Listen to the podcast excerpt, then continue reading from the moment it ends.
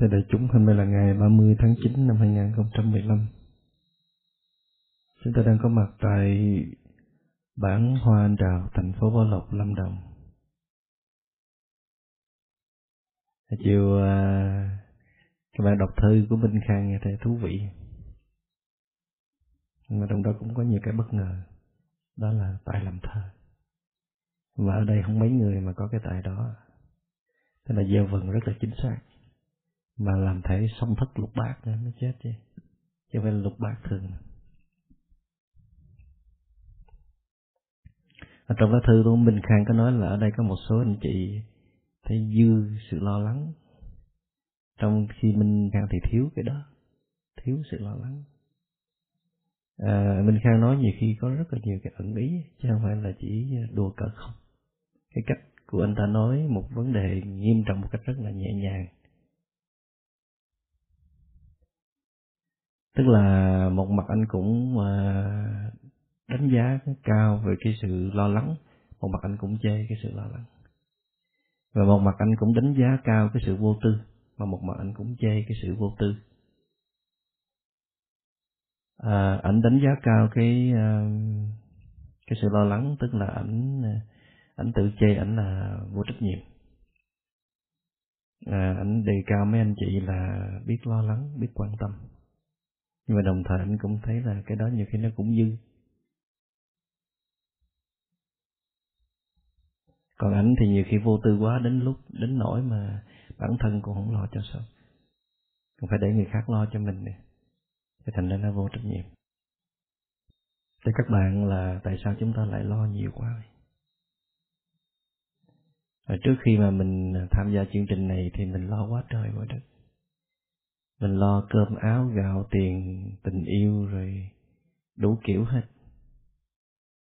Và mình có ước mơ là khi mình tham dự cái chương trình à, à, hành thiền suốt hai năm trở thành một chuyên gia tâm lý trị liệu thì vào trong này rồi có thầy có đoàn thể rồi thôi mình không cần phải lo gì nữa hết.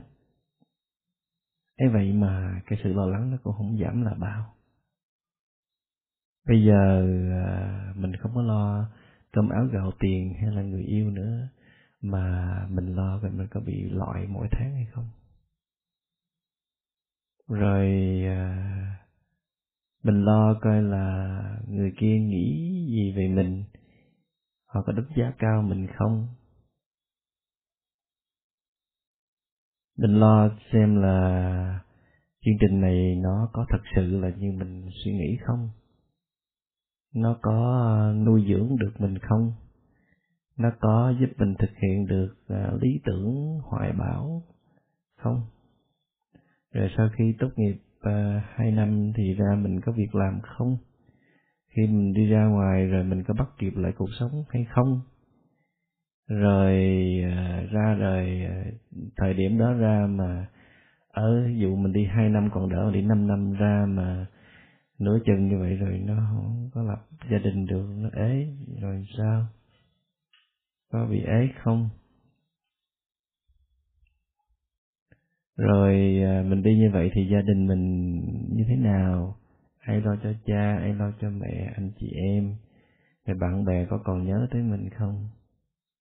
Rồi mình ở đây mãi như vậy rồi mình có bị uh, lụng bại những cái khả năng mà mình đã mài dũa trước đây không?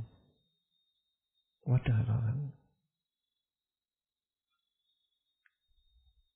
Và thậm chí là khi mình vào đây, mình thấy mình còn lo lắng hơn ở ngoài nữa. Không biết tại sao kỳ thấy ngoài mình cũng đâu có lo gì mấy đâu, cũng lo đi làm vậy thôi. Mình vào đây thì mình bỗng dưng mình thấy mình lo lắng nhiều hơn.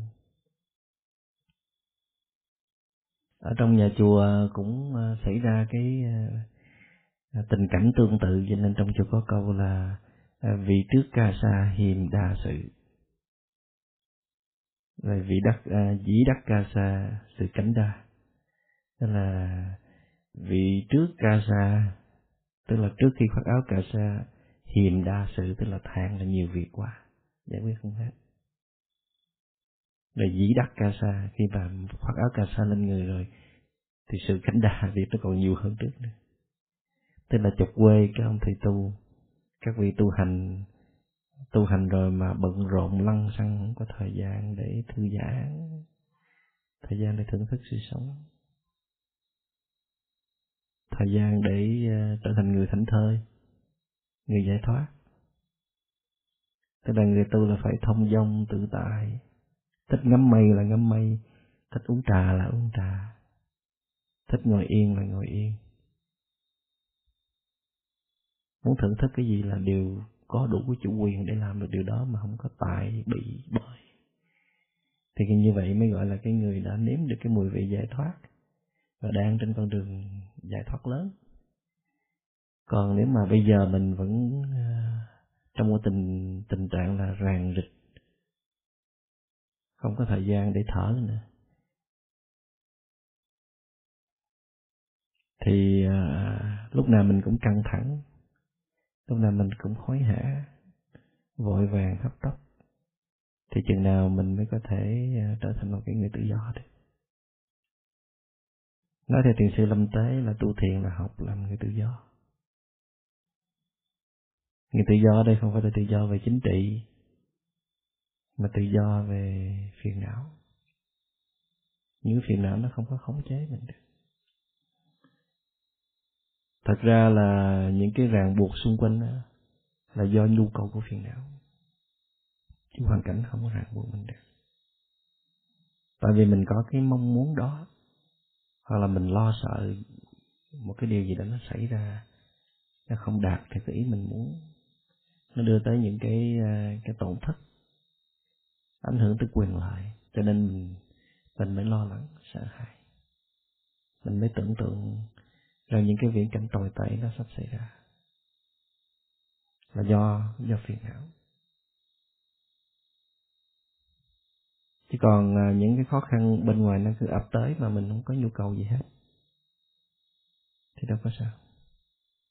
Cho nên là à, có có một cái câu chuyện là một vị thiền sư đi ngang qua một cái tu viện đó thấy à, vị hòa thượng trụ trì bận rộn quá, không có thời gian ăn cơm với chúng, không có thời gian đi bộ, không có thời gian để ngồi uống trà. Thiền sư cũng ngồi mấy ngày rồi mà, hòa thượng nó cứ hẹn hẹn mà không có thời gian gặp. Là ông lo, gọi là lo phật sự đó. Cái vị thiền sư à, bực mình quá. Thôi quải túi đi, trước khi đi, ông kêu hòa thượng lại, ông nói, hòa thượng cái hòa thượng nói à, ngài muốn nói gì? Đi xuất gia đi rồi bỏ ông đi. Tức là chọc quê hòa thượng là như vậy là ông chưa có xuất gia. Ông còn giống như cái người bên ngoài. Bận rộn. Mặc dù khi mà các bạn uh, gắn bó trên con đường tâm linh thời gian tới một cái giai đoạn nào đó các bạn phải là người gánh vác rất là nhiều việc rất là nhiều trọng trách. À, mình giai đoạn đầu là mình được mọi người yểm trợ cho mình để mình tu tập để mình hàm dưỡng để mình phát triển nội lực để mình có thể thành tựu một số năng lực. Sau đó mình phải cống hiến. Thì dĩ nhiên là mình phải bận. Bận thì có nghĩa là nhiều việc. Nhưng mà nhiều việc uh, cũng giống như là không có nhiều việc. Cần nghỉ ngơi là nghỉ ngơi. Cần thư giãn là thư giãn. Cần đi chơi là đi chơi. Nghĩa là nhìn cái phong thái mình ta không biết mình đang bận rộn còn giờ là mình có rất nhiều việc phải giải quyết. Đi đứng tĩnh tại nhẹ nhàng. Có đủ thời gian để trò chuyện, chia sẻ với người khác. Tức là có một cách sắp xếp là nó rất là, mình dùng cái từ khoa học thì không có chính xác lắm. Nó rất là trí tuệ.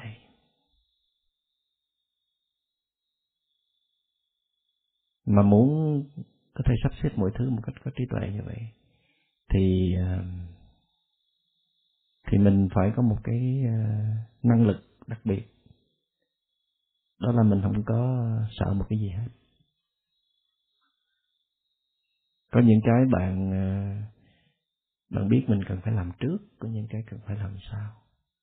Có những cái nào mình ưu tiên hàng đầu, có những cái nào mình đẩy về phía sau, mà không có sợ còn nếu mà tâm mình sợ hãi là mình sẽ làm rối tung lên hết. Mình thấy cái gì mình cũng muốn làm hết. Và bây giờ là tự mình, tức là mình bị công việc đó thao túng lấy mình. Nó nó quật mình ngã xuống, chứ mình không có làm chủ được công việc. Có những người bận rộn nhiều việc nhưng mà không có bị cuốn. Không có mất năng lượng, không có phát tốc vội vàng, lăn xăng. Nhưng mà cũng có nhiều người à, hay bận rộn là là ngã quỷ.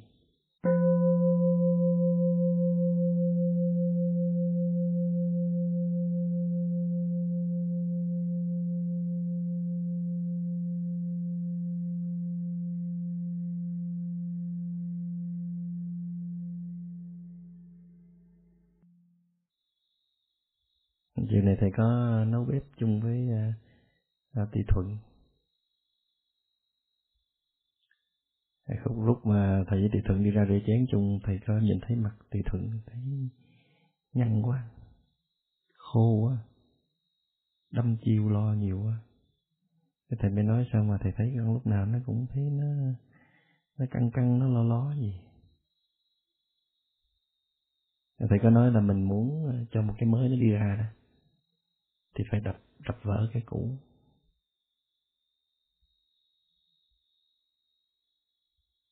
Mình có cái thói quen như vậy rất là lâu rồi.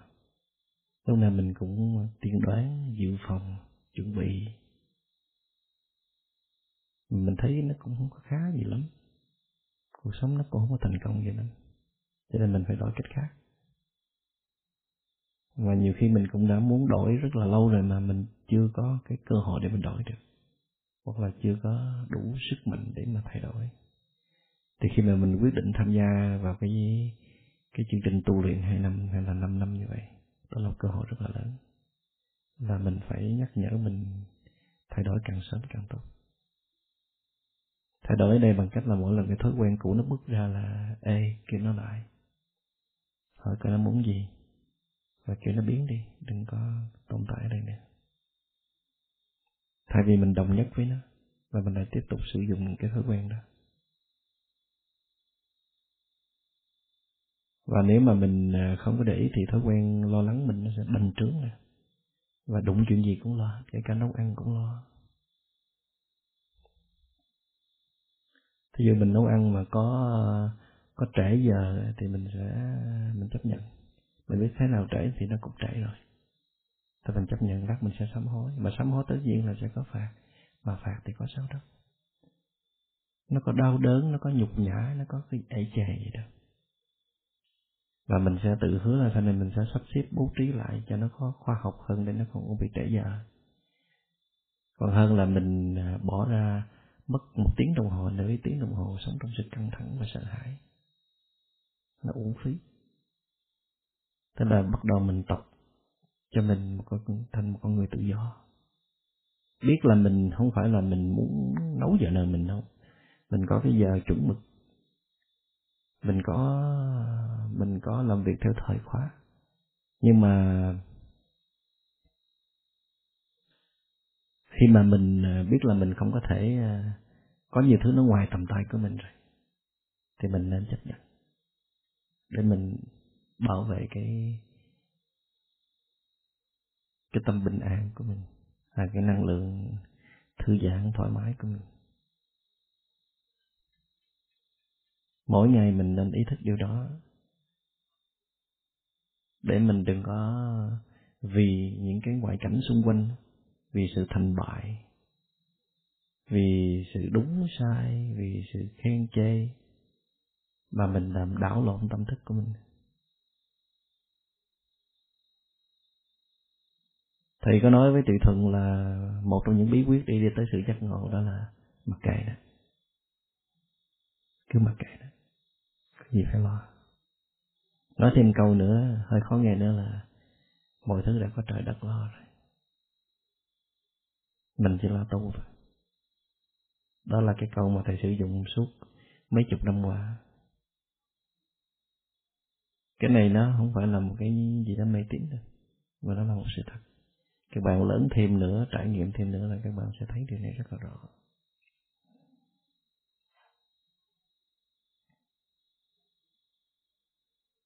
Khi mà thầy quyết định đi chương trình uh, tu bụi uh, ờ, thì đầu dự tính đi 3 tháng thôi. Và thầy cũng nghĩ thầy cũng rất là chủ quan. Thầy cũng là chúa chủ quan. Ngày xưa dùng từ chúa giờ mấy đứa dùng từ thánh. Thánh buông thư. Thầy là chúa chủ quan. Chủ quan có nghĩa là gì? Mình luôn luôn đánh giá mình cao hơn hoàn cảnh và thầy cũng có truyền nhân.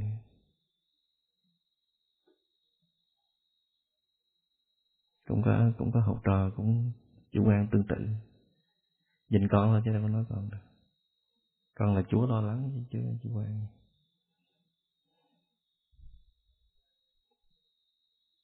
Và thầy nghĩ là mình à, có sức khỏe tốt. Rồi à, có à, công phu, tức là có võ công rồi mình có công phu thiền định rồi mình có kinh nghiệm sống rồi mình có phản ứng nhanh nhạy cho nên là đủ để mình lên đường mình đi bụi. Và cái tính cũng liều lĩnh và sẵn sàng khám phá. Nhưng mà khi đi uh, được uh, gần một tháng thì uh, xin lỗi gần hai tháng. Trong suốt hai tháng đó thì muốn uh, bỏ cuộc hết sáu lần muốn trở về. Tại vì những cái gì đã xảy ra nó quá quá khác cái sự tưởng tượng của mình. Rồi bắt đầu những nỗi sợ nó đi ra. Là trước giờ thầy nghĩ là thầy không có sợ gì. Và lúc đó những nỗi sợ điểm đầu đi ra, như là mình sợ à, lạc đường. Thì mình mang cái ba lô nặng quá mà lạc đường là khủng khiếp lắm. Tới ngã ba mà mình đứng đó mà mình, nếu mình đi không có sách gì hết, hoặc là mình, một cái ngã ba bình thường trên con đường mình ở chung quanh cái địa phương mình thì không có gì sợ mà ngã ba mà giữa một cái miền hoang dã thì khủng khiếp một cái quyết định sai lầm là có thể dẫn mình đi tới những cái chỗ rất là nguy hiểm mà mình không có đoán được. Hoặc là đi lạc luôn. Mới sẽ đi về đâu nữa. Mà mang cái ba lô cồng kềnh cỡ khoảng hai mươi mấy hai mươi lăm ký thì chỉ chuyện lạc đường rất là nguy hiểm. Mà không chỉ mình, mình lạc đường về sợ lạc đường trong rừng mà cả lạc đường ở trên thành phố nữa tức là lần đầu tiên mình mình đi xuyên bang như vậy có cũng quá nhiều nơi xa lạ mà mình không có cảm tường gì về cái địa lý ở đó hết. Rồi mình lại sợ ờ, bị đói. Đã liều mạng là đi không đem tiền theo mà lại sợ bị đói. Khi mình quyết định mình không mang tiền theo nghĩa là mình phải chấp nhận những ngày tháng đói đói khác rồi nhưng mà khi mà đói tới, mà đói một buổi một ngày không sao mà đói hai ba ngày là bắt đầu sợ. Rồi mình sợ cái gì nữa? Sợ thú dữ. Tức là mình cũng nghe nói là có nhiều thú dữ ở những cái miệng hoang dã như vậy nhưng mà à, mình đâu có gặp bao giờ đâu. Mà khi gặp rồi là thấy rất là sợ. Sợ run cả người. Các bạn biết là khi mà thầy à, à, đói quá cái thầy tìm ra được một cái khu vườn gọi là blueberry tức là cái trái à, trái berry màu xanh đói mà mình gặp được blueberry là quá tuyệt vời tại nó có rất nhiều cái chất antioxidant nó làm cho mình uh, trẻ hóa và nó có nhiều năng lượng và cả một vườn này thì uh, thầy với một người bạn nữa chạy tới coi như là mình mừng muốn khóc vậy khi mà hái ăn ngốn nghiến xong rồi hái một mớ nhét vào giỏ vào túi xong thì nghe có một cái tiếng động gì nó lạ lắm. Thì hai đứa mới bắt đầu nhìn xung quanh, không thấy không thấy bất cứ một con gì hết. Nhưng bắt đầu định thần nhìn kỹ thì à, xung quanh đây nè, khỉ nó bù đầy trên này. Nó đứng nhìn mình trăng, tức là một đàn năm, sáu chục con đứng nhìn mình, trừng trừng trừng báo như cái mắt nó dồn phía mình, rồi người ta chân mình vũng rủng hết giống như là mình bị bao bao vây tứ bề. Và nó chưa làm gì hết nó đứng nhìn mình thôi. Cái đầu đầu rón rén bước ra chạy. Thì nó ném dừa đó nó hái nó ném quá trời nó ném. Nó chọi mình nó, nó rượt mà nó bay dèo dèo dèo ở trên cành cây nó rượt theo mình. Rồi à, mình sợ à, bóng tối. Và khi các bạn ở đây thấy bóng tối không có sợ nhưng mà những bạn nam không có sợ ma gì hết. Thường thường mình mình nghĩ mình không sợ là tại mình ở ngay cái địa phương của mình. Mình quen rồi, mình thuộc đường, mình biết nó có gì không sợ. Nhưng mà mình, bây giờ mà các bạn cắm liều ở trên cái ngọn thác một mình thì các bạn sẽ sợ. Ở đây không phải là sợ ma, mình không biết sợ cái gì ở trong bóng tối đó.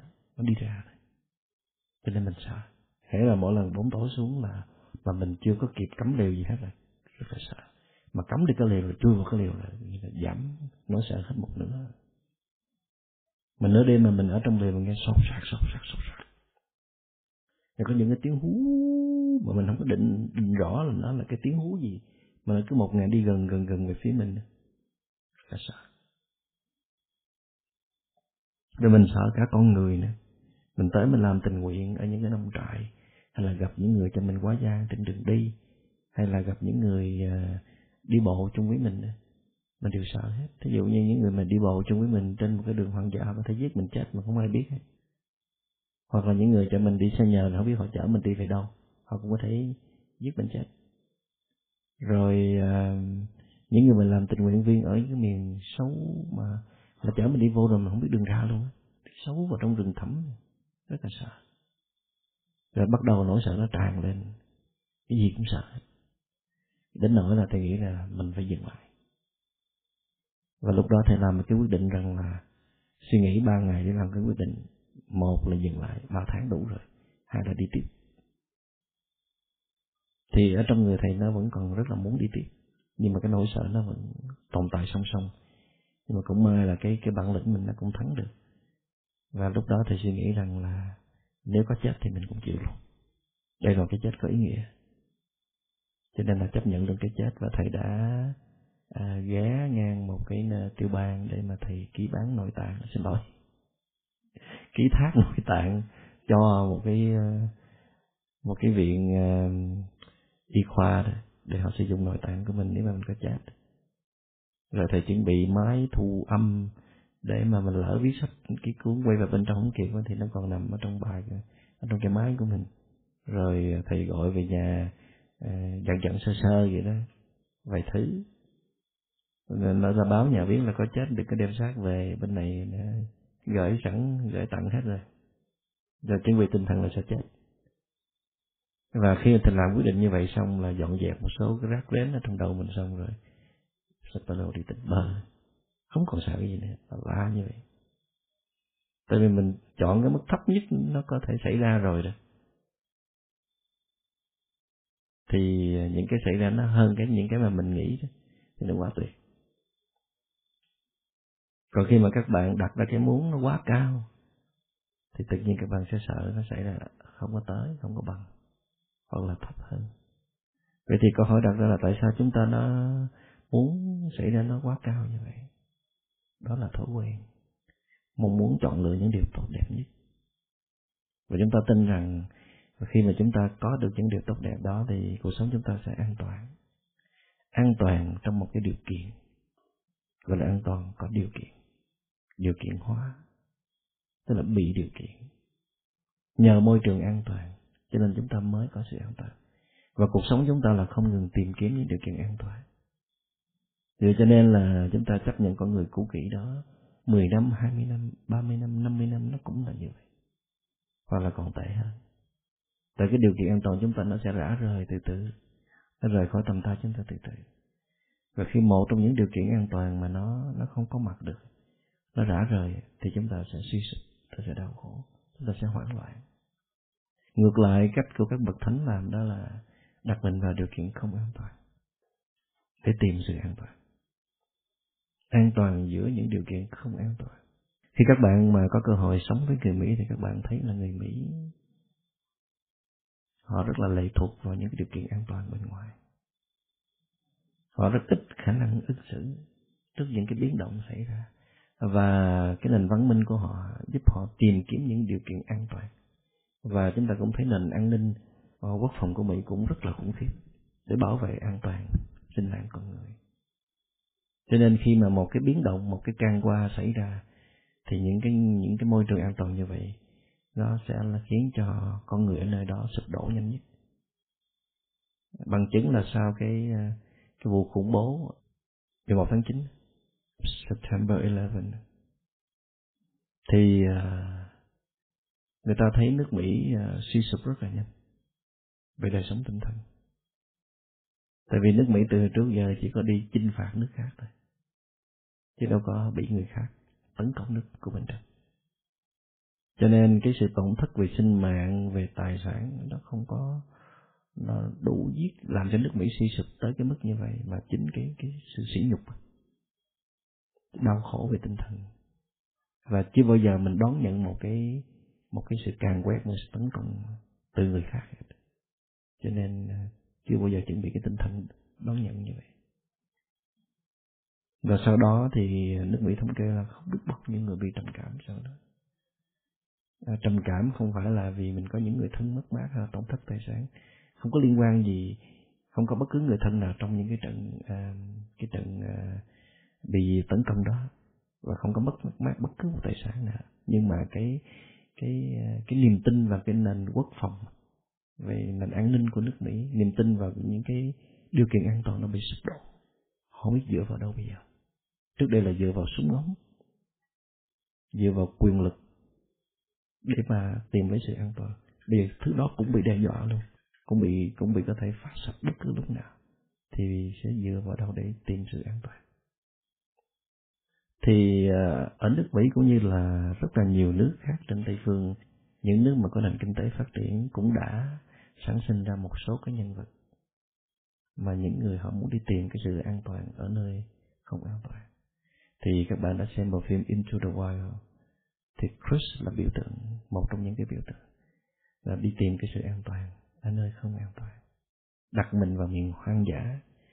Cái an toàn của những con người à, à, thích phiêu bạc đó đó chính là vượt qua nỗi sợ hãi chính mình. Hơn là đi cung cấp thức ăn cho nỗi sợ hãi. Các bạn thấy là người Việt Nam mình hay là người Đông phương mình? Tôi nói người Đông phương là tại tôi thấy người người Trung Quốc hay là một số quốc gia ở miền, bên châu Á mình à, trong những cái cái cái đoàn thể lớn mà sinh hoạt thì mỗi lần phát biểu cái gì cũng phải cầm giấy. Tôi rất là lạ. Còn người Tây phương từ trong cái cái giáo dục nhà trường đã dạy là phải phải tập phát biểu từ trong trái tim của mình có gì nói đó. Mà không có sợ sai. Không có sợ thiếu. Người ta muốn nghe những cái điều gì từ nơi trái tim hơn là từ nơi cái đầu. Trong cái đầu là anh biết cái gì thì anh nói ra. Còn trái tim là trong trái tim anh là cái cảm nhận anh lúc đó nó có cái gì thì anh nói ra. Là hai cái khác nha giống như hàng ngày mình nói chuyện thì có những người trả lời mình, đối thoại mình bằng cái đầu. Nhưng có người đối thoại mình bằng trái tim họ nói thôi bằng cái đầu thì họ nói bài bản hay lắm. Từ ngữ bài bản. Nói làm sao cho tròn một cái câu chuyện. Câu chuyện nó có ý nghĩa. Còn những người nói bằng trái tim thì đôi khi nó cũng chật choạc, đôi khi nó cũng thiếu tùm lum hết. Nhưng mà nó có thật ở trong lòng. thank you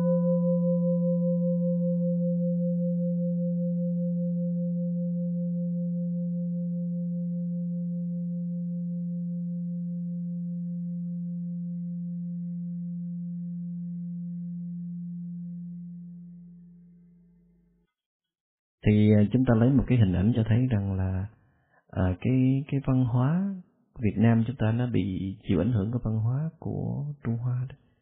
À, chúng ta nặng về danh. Cho nên muốn người khác đánh giá tốt về mình qua hình ảnh. Và cái này nó có nó có sự khác biệt từ vùng miền đó, là ảnh hưởng đến văn hóa địa phương. Cho nên chúng ta quá chú trọng về mặt hình thức phải chăm chút hình thức để được đánh giá cao vì vậy cho nên là chúng ta phải cố cố, cố gắng gồng mình lên để mà sống với những cái giá trị tốt nhất. Và rồi chúng ta cũng lại rơi vào cái bẫy của hình thức. Có nghĩa rằng nhiều khi mình không có được như vậy mà phải ráng diễn như vậy cho mọi người người thấy. Chúng ta rơi vào cái văn hóa của trình diễn và đối phó. Để dĩ nhiên trong cái mặt mà quản lý cảm xúc thì đôi khi chúng ta cũng không có được quyền để biểu lộ hết những năng lượng tiêu cực của mình ra. Tại vì mình phải bảo vệ những người xung quanh nếu mà mình hiện hết con người mình ra thì người ta chịu không có nổi. Nhưng mà điều đó cũng không có nghĩa rằng như vậy là lúc nào chúng ta cũng cố gắng sống một con, bằng một con người khác, không phải là con người thật của mình. Cái vấn đề nó rất là khó khăn như vậy. Làm sao để mà mình vừa quản chế được những cái năng lượng tiêu cực của mình, và làm sao mình vừa cố gắng sống thật con người của mình. Cho nên vì cái cái cái văn hóa đối phó đó mà chúng ta đã bắt kiệt cái năng lượng của mình ra để mà mình sống với những giá trị tốt đẹp nhất. Và chúng ta sống với những giá trị tốt đẹp nhất cũng có thể một phần vì chúng ta muốn tiết ra cái năng lượng lành cho những người xung quanh. Năng lượng tốt và một mặt cũng có thể vì chúng ta vì muốn được đánh giá cao, muốn có hình ảnh đẹp trong lòng người khác vậy cho nên là một trong những lý do mà chúng ta phải lo lắng nhiều quá là tại vì chúng ta sẽ mất hình ảnh sẽ rơi phong độ sẽ không còn được công nhận, nể phục hay đánh giá cao. Và gần với cái ý này thì chúng ta thấy rằng những người sợ hãi hầu hết lại tập trung ở nhóm người sống theo nguyên tắc luật lệ. Nghe nó hơi kỳ, nhưng mà sự thật là như vậy. Nó có lý do. Trở lại người tỷ phương các bạn thấy là họ sống theo nguyên tắc luật lệ. Đừng tưởng rằng họ mạnh mẽ. Mình sống chung người sẽ hiểu là họ không hề mạnh mẽ. Và chính họ cũng lầm tưởng là họ là mạnh mẽ. Họ có thể uh, mạnh mẽ để bộc lộ ý kiến của mình ra. Có thể thẳng thắn góp ý phê bình lẫn nhau họ có thể mạnh mẽ về cơ bắp, về thể lực. Họ có thể đối đầu để mà tranh chấp ý kiến hay là tư tưởng với người khác. Họ có thể đủ sức để mà mà phê bình những cái điều sai trái hay là bất công. Nhưng mà để về vấn đề tình cảm, hay là trước những cái sự tấn công xúc phạm sỉ nhục, trước những tổn thất về tinh thần thì họ không chịu nổi và những cái gì mà trượt ra khỏi cái nguyên tắc thì họ sợ lắm. Muốn làm cái gì cũng phải là tính toán trước bàn trước phải thỏa thuận với nhau trước chứ không có tùy hứng không có đường đột. Thí dụ khi bạn nấu ăn chung với người người mỹ thì bạn sẽ thấy là um, họ rất là bài bản. Và mình rất là lung tung. Tức là mình ước tính mọi thứ bằng mắt không à giống như nấu cơm phải lơ lóng tay. Để lóng tay mình mình chỉ với người mỹ thôi, đứng họ bụm miệng hoặc cười. Nó làm sao mà chính xác được? Phải có số đàng hoàng. Cái nồi nó phải có số đàng hoàng bao nhiêu lượng cân lượng bao nhiêu làm bánh cũng vậy. Là mỗi cái giá đều phải có cái độ đồng đồng đếm hết. Và chính xác như vậy đúng y công thức như vậy.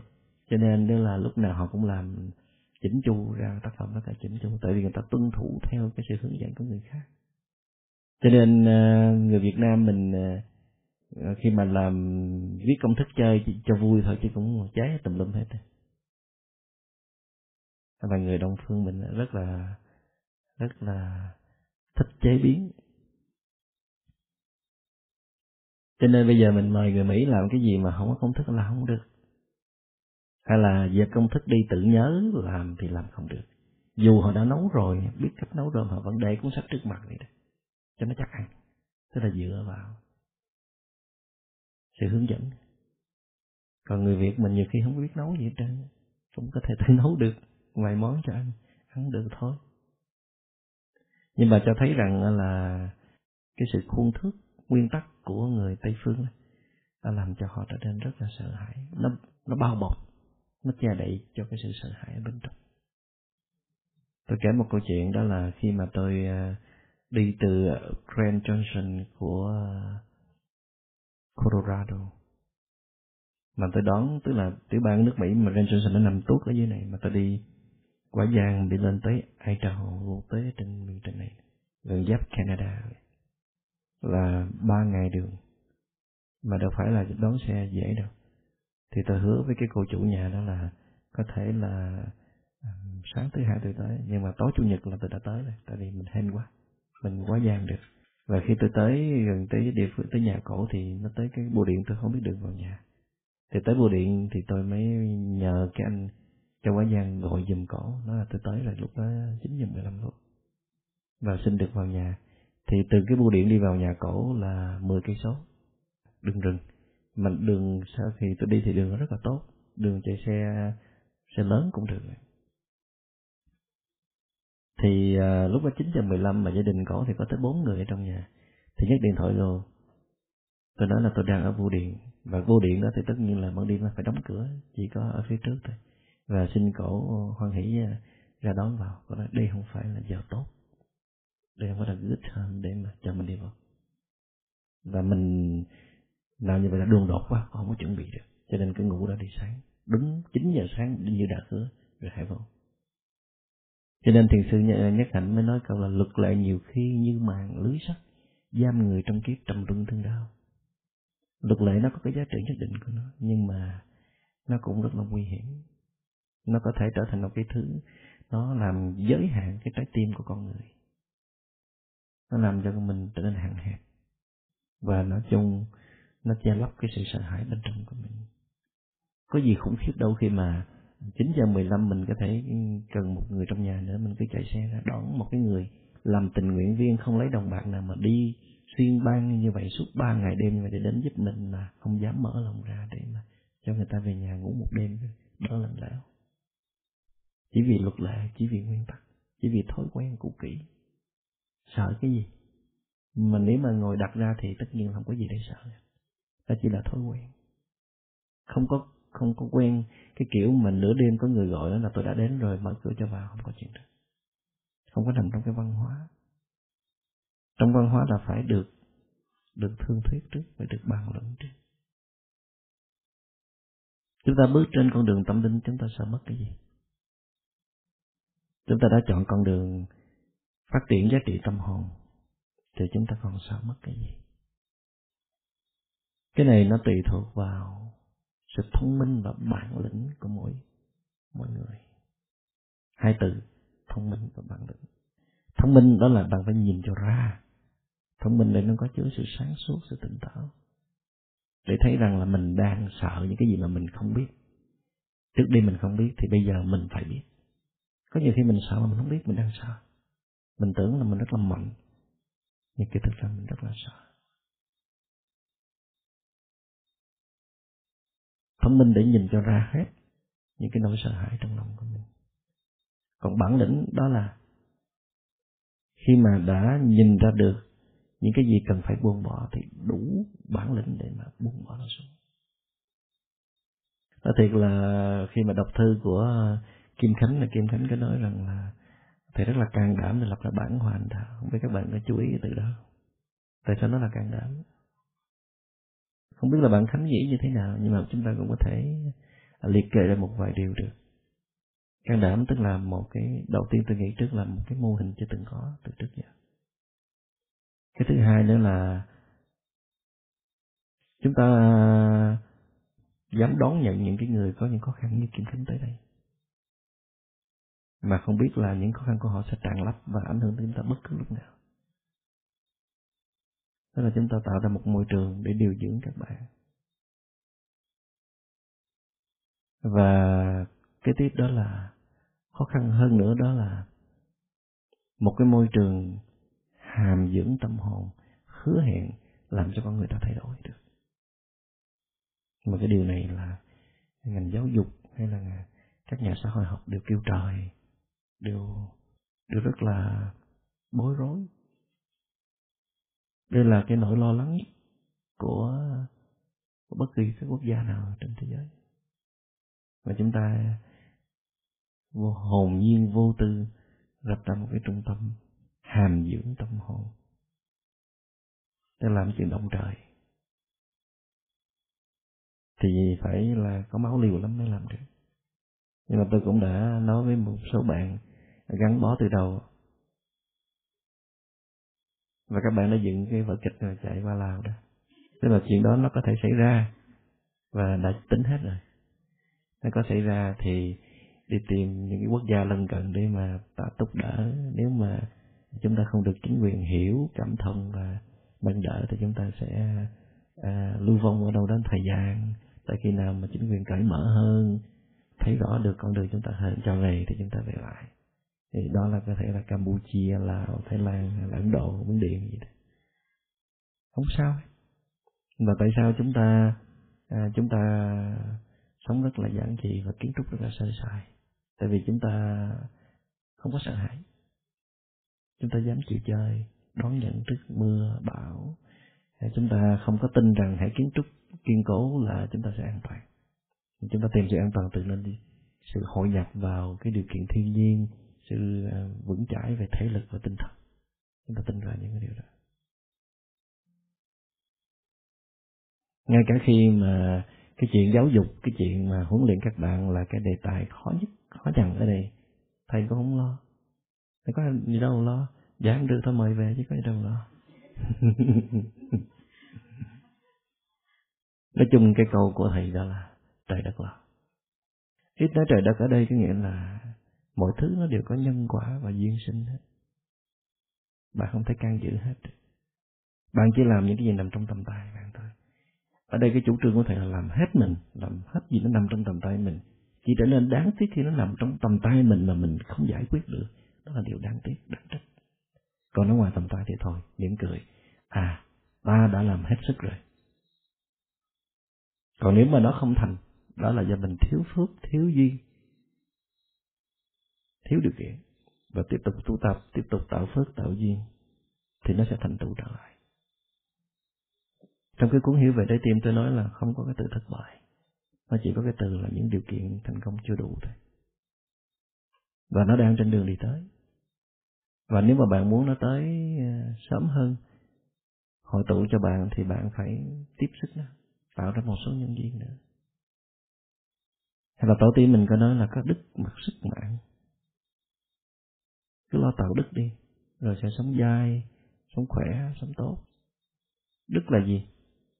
Người có đức là cái người làm giảm cái tôi mình xuống, giảm bằng ngã mình xuống. Nhường nhịn khiêm cung lễ độ, yêu thương, giúp đỡ, chia sẻ mọi người. Là người sống có đức. Đáng được hưởng mà không hưởng, đáng được kính trọng mà không cần sự kính trọng không phải việc của mình mà mình cũng có thể lắng xả vào làm là người có đức. Thì nhân nào thì sẽ quả đó.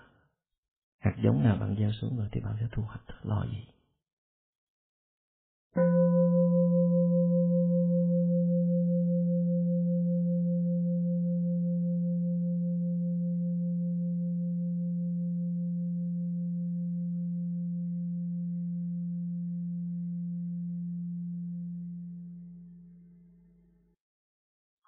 Cho nên nếu mà tôi tin rằng khi mà tôi đã có đức tin rằng là nếu mình có một cái sứ mệnh gì đó trong trời đất này thì không cách nào mình chết mình phải thực hiện được cái sứ mệnh đó.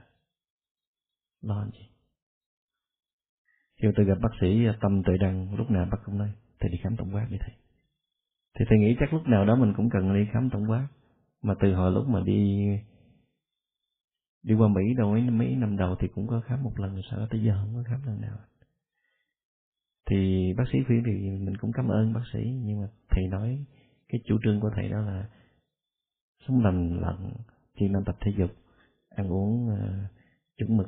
Ngủ nghỉ cái ờ, uh, đang có nghiêm túc. Nói chung là bảo vệ sức khỏe tới cùng và thiền định yoga đủ thứ hết rồi. Thì thì ờ, không có cần phải đi kiểm tra làm gì. Cho mất công lo lắng. Thì bác sĩ mới nói rằng là thì phải biết cái chỗ nào nó nó khiếm khuyết thì thầy mới điều chỉnh lại. Là thật biết mà không lo lắng làm gì.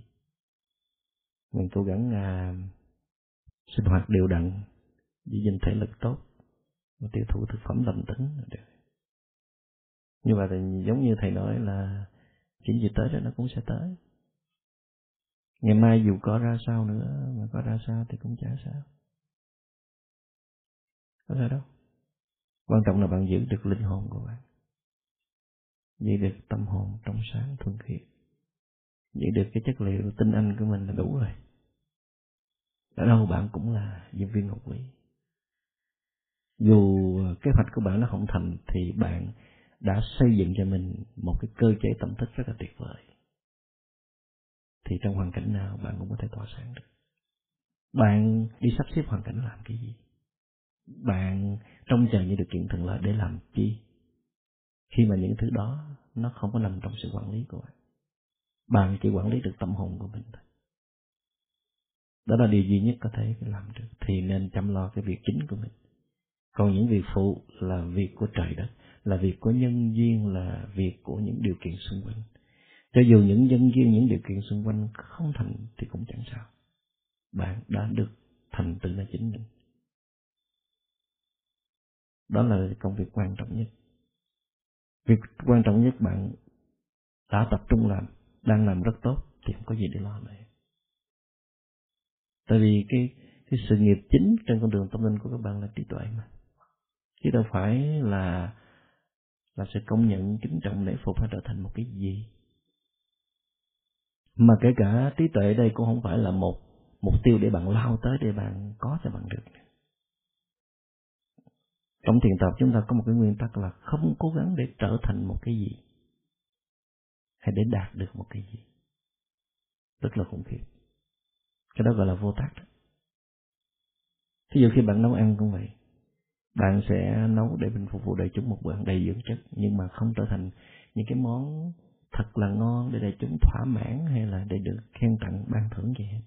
Bạn cứ nấu và giữ được năng lượng Ờ, thư giãn, bình an, vui vẻ, hòa điệu. Đó là một bữa nấu ăn thành công. Trong đó có sự tập trung, có sự thư giãn, có sự liên kết hài hòa, có sự tôn trọng lẫn nhau, có sự làm việc ăn rơ với nhau. Đó là một bữa nấu ăn thành công. Tại vì bạn đã có một cái tác phẩm đẹp từ trong tâm hồn của mình trong cái buổi nấu ăn đó rồi. Còn thức ăn bên ngoài kệ. Tùy cái cái sự nỗ lực, cái khả năng của bạn có nhiều thì sử dụng bấy nhiêu. Thì từ từ bạn sẽ xây dựng được cái con người chịu chơi của mình. Mặc kệ. Tự do. Mà con người tự do chính là con người mạnh mẽ nhất. Có phải không? Con người có nội lực mạnh mẽ nhất thì mới có thể có tự do được.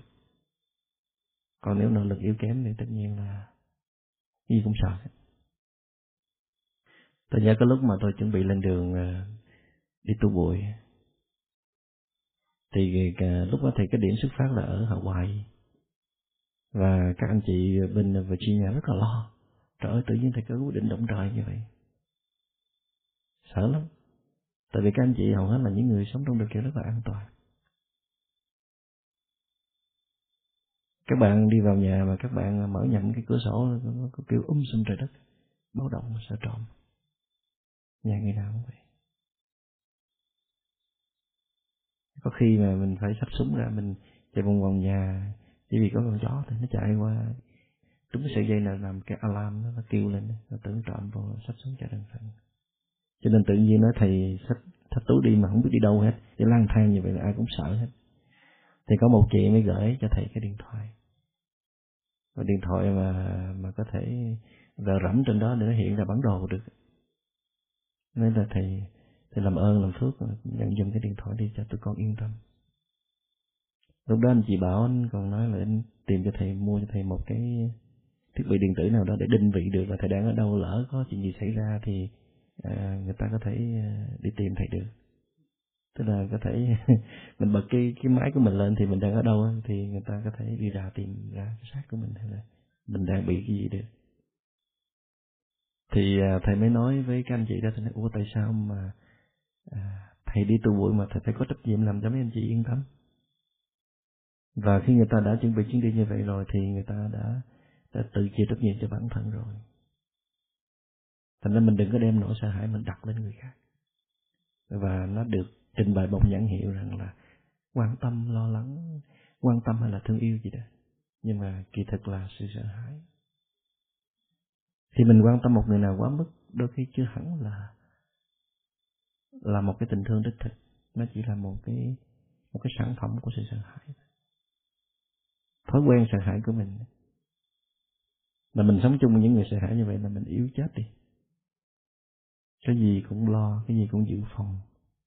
Cái gì cũng phải chuẩn bị nhưng mà mọi thứ trong cuộc đời nó xảy ra đâu có giống như mình chuẩn bị đâu. Chuẩn bị không bao giờ hết được thay vào đó là chuẩn bị một tinh thần vững chãi, tráng kiện, để có thể đón đầu hết mọi cái khó khăn xảy ra trong cuộc đời này. Và để làm được điều này thì các bạn phải làm từ những cái việc nhỏ nhất xảy ra trong trong đời sống hàng ngày. Tập chấp nhận những cái điều bất như ý xảy ra. Không có sao, không có mất mát gì hết. Và có những cái mình phải lên kế hoạch, lên ờ, lên thời khóa. Nhưng mà có những cái mình không cần phải phải chuẩn bị trước gì hết. Và kể cả những khi mà mình lên thời khóa, mình lên kế hoạch ra mà mình biết rằng nó vẫn còn thay đổi đó và mình sẽ chấp nhận sự thay đổi đó. Hoạch định vậy thôi, nhưng mà từ đây tới đó nó có thể nhiều cái khác. Và mình sẽ chấp nhận tất cả những cái khác được nói chung là khi các bạn thực sự quay vào bên trong xây dựng nội lực rồi thì các bạn sẽ bớt quan trọng cái bên ngoài. Bên ngoài nó có xảy ra kiểu nào bạn cũng thấy bình thường, chuyện nhỏ. Nó phải như vậy đó. À lúc nào bạn từ tâm chiều sâu tâm thức bạn nó thoát lên được với câu rằng à mọi sự trên cuộc đời này nó xảy ra như vậy đó. Là bạn đã bắt đầu có chút trí tuệ rồi hoặc là ít nhất là bạn đã có một cái vốn sống rất là lớn rồi. Còn những cái chuyện nhỏ nhặt hàng ngày, nó xảy ra ngoài ý mình là mình đã bắt đầu lúng lái, bắt đầu nhảy dựng. Tại sao nó không như vậy mà tại sao nó lại cái kia? Thì đó, chứng tỏ là cái cái kinh nghiệm sống của bạn rất là ít ỏi và chưa có thấy được cái bản chất của cuộc sống. Vậy thì cái chánh niệm mà thường thường nó có ba cái chức năng.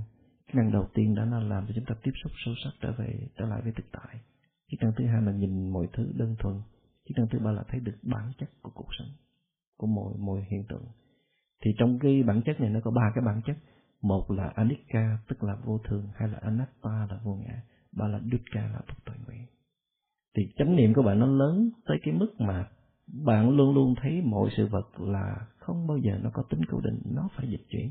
Tức là anicca là vô thường.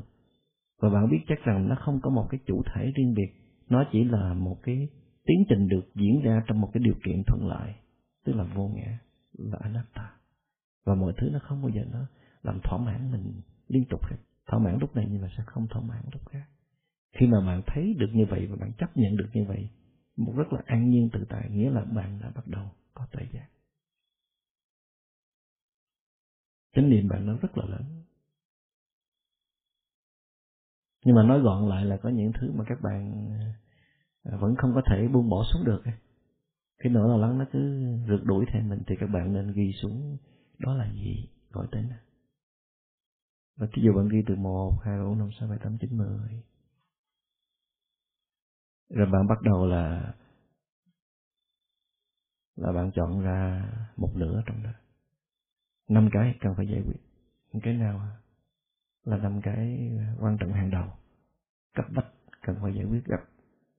Còn năm cái còn lại gặp đi tuần sau giải quyết hay là thời gian sắp tới sẽ giải quyết. Vậy thì trong đầu bạn nó chỉ có được năm cái đó nó tồn tại thôi. Nếu khi bạn đã gặp rồi.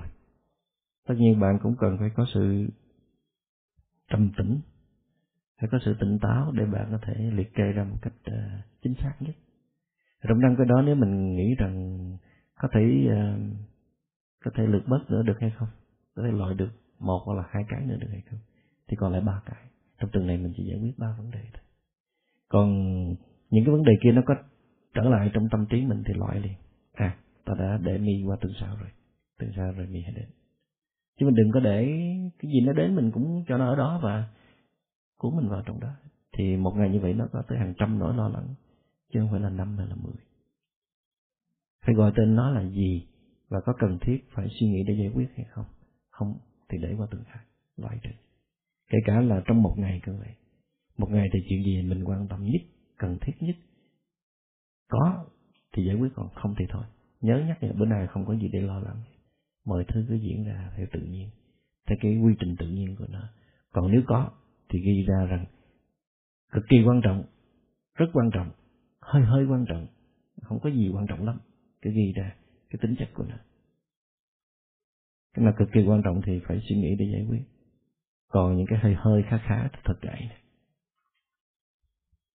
và đến một lúc nào đó các bạn sẽ đạt tới một cái trình độ quan trọng mà không quan trọng thí dụ bạn nấu ăn nó cũng quan trọng. Có nghĩa là bạn sẽ cúng dường để chúng một bữa ăn à, thanh đạm nhiều năng lượng để để chúng có sức tu tập hay là à, nuôi dưỡng lý tưởng phụng sự cộng đồng. Nhưng mà không quan trọng cũng có nghĩa rằng là nó cũng là một chuyện rất là bình thường. Có gì phải khủng khiếp lên, có gì phải bấn loạn, có gì phải lo lắng, có gì phải sợ hãi gì phải tàn phá năng lượng hết. Quan trọng nghĩa là nâng niu, không có hờ hững, không có vô tâm, không có thiếu trách nhiệm. Nhưng mà không quan trọng, có nghĩa là không để nó đứng lên trên cái mạng sống hay là cái hơi thở của mình, hay là cái pháp hành của mình. Sẽ có lúc chúng ta sẽ đạt được cái trình độ đó. Nếu mà chúng ta cứ cứ tinh tiến phát triển chánh niệm liên tục và tới một lúc đó thì các bạn sẽ bắt đầu thường nói những câu là sao cũng được. Thầy là đang làm sao cũng được đối với điều kiện thầy ẩn mình thầy thôi đó. Còn các bạn, đang ở trong các bạn là như vậy là không được. Nó không được đây là cho các bạn thôi chứ không phải cho thầy. Đối với thầy là đủ rồi giờ ráng ờ, phát triển ờ, minh mật để phát triển tiếp những cái tầng định là tầng niệm thôi chứ còn không có muốn đòi thêm gì nữa. Khi mà thầy về nước thì ờ, thật ra khi mà cuốn sách hiểu về trái tim nó ra đời sau đó thì nghe thông tin trên báo đài hay là anh chị bảo chia sẻ thì mình cũng biết là cuốn sách mình đang nổi tiếng trong nước. Là cảm giác nó đến với thầy nó có gì chút đi lạ lẫm trong người mình. Chỉ trong vòng khoảng um, đâu khoảng uh, được gần được một tháng sau đó không có nữa. Nhất là khi thầy bắt đầu lên cuộc hành trình tụ bụi rồi thì nó không có à, bây giờ nó lâu lắm mình mới nghĩ tới cuốn sách của mình. Không nghĩ tới gần như là nó không có có mặt trong cuộc đời này. Tại vì mình có quá nhiều thứ hấp dẫn. Ít nhất là thiên nhiên mình được khám phá những vẻ đẹp tuyệt vời của thiên nhiên. Đó chính là mình mời được những con người khác trong người mình ra mà trước giờ chưa bao giờ mình mời được. Hoặc là mình chiến thắng được những cái nỗi sợ hãi trong lòng của mình. Hay là mình có những cái những cái giây phút mình định sâu hàng giờ hàng giờ như vậy. Không có gì đánh đổi được hết. Hoặc là mình được à, đến một cái cái vùng miền mới mình vừa khám phá được cái văn hóa đó mình vừa có thể cống hiến được. Mà những cái sự cống hiến mình nó không có nằm trong những cái tài năng à, lớn của mình. Nó là những cái gì đó mà mình mới được học hỏi và bắt đầu cống hiến luôn. Thì thích vô cùng. Được chăm sóc một em bé hay là thì nhớ thì thì cầm cái tông đơ thì các 12 đứa con nít của Alaska nó ngồi sắp dọc gì nè. Thì hất tóc cho tụi nó mà trời nó hạnh phúc kinh khủng.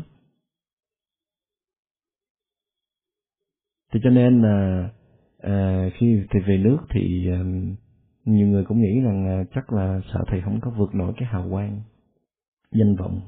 Thì nó có gì danh vọng gì đâu vừa. Nó cũng bình thường. Và vì thầy không thấy cái chuyện đó nó, nó là vấn đề quan trọng cho nên thầy muốn cố gắng để xây dựng một cái hình tượng của một tác giả minh niệm gì hết. Rất là tự do rất là thoải mái. Mình vẫn là chính mình thế tức là mình cũng uh, tác phong uy nghi mình vẫn trước giờ là vẫn vậy. Nhưng mà không có gồng mình lên để trở thành một cái gì để ráng làm một cái gì nó rất là tự nhiên. Con người mình nó tự nhiên là như vậy. Và lại là thời của anh Khang là, có thể anh Khang thua kém tất cả các bạn ở đây nhiều thứ lắm. Nhưng mà có thể Khang có thể hơn rất nhiều người ở đây ở mặt tự do. Thích nói gì nói, thích làm gì làm. Mà không sợ bị đuổi. Các bạn thấy Khang mà được mời về là thấy cũng an nhiên tự tại. Mặc dù ngày mai là cái gì nó cũng chẳng cần phải lo. Mà lo đâu giải quyết được đâu, rõ ràng là lo, không giải quyết được. Và chúng ta cũng cũng vậy, chúng ta biết lo không giải quyết được, nhưng mà chúng ta vẫn để nỗi lo nó xâm chiếm. Còn anh chàng kia biết lo không giải quyết được thì mình khỏi lo luôn. Cảm ơn để chúng ta lắng nghe.